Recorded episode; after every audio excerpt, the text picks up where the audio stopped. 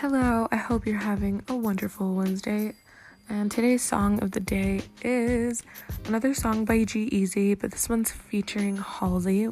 They created a song back in 2017 when they were dating that is still a hit, in my opinion, to this day. So I wanted to talk about it. Halsey is currently actually pregnant with somebody else's child, but congrats to her on that, and I hope her pregnancy goes very, very well. But back to this song, it's called Him and I, and it's by, I mean, and it's off the Beautiful and the Damned album, which is a good collection of songs in itself. But I thought I would talk about this because we've been talking about G-Eazy and his collaboration with with Chris Brown, so I thought why not bring in Halsey and I've been listening to Halsey lately because she came out with this beauty line called About Face, but because I was like looking through her beauty products, I was like, you know what, let me start listening to her music because I heard like a lot of her singles, but I never really listened to a collection of her work.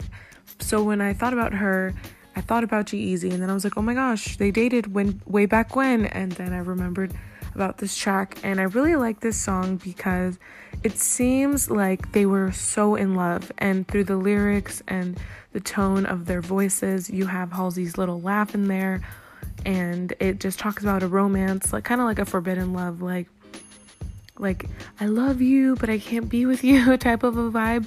But the music video and their voices colliding just sounds really well. It's really sad, you know, obviously that they broke up. They didn't end up together. I think it was because G-Eazy was cheating on her or something like that. But you know, the life of celebrities. I don't know anything about that. But regardless of the situation, their tone of voice and the vibe of this song and the way that it was recorded, you can tell that they had strong feelings for each other. And if they didn't, this was a really good publicity stunt. And it, I think the music video got over 400 million views, which is quite a lot of views. So, regardless of the situation of them being together or not, I still think it's a good track. You should definitely go give it a listen. And yeah, have a great rest of your day.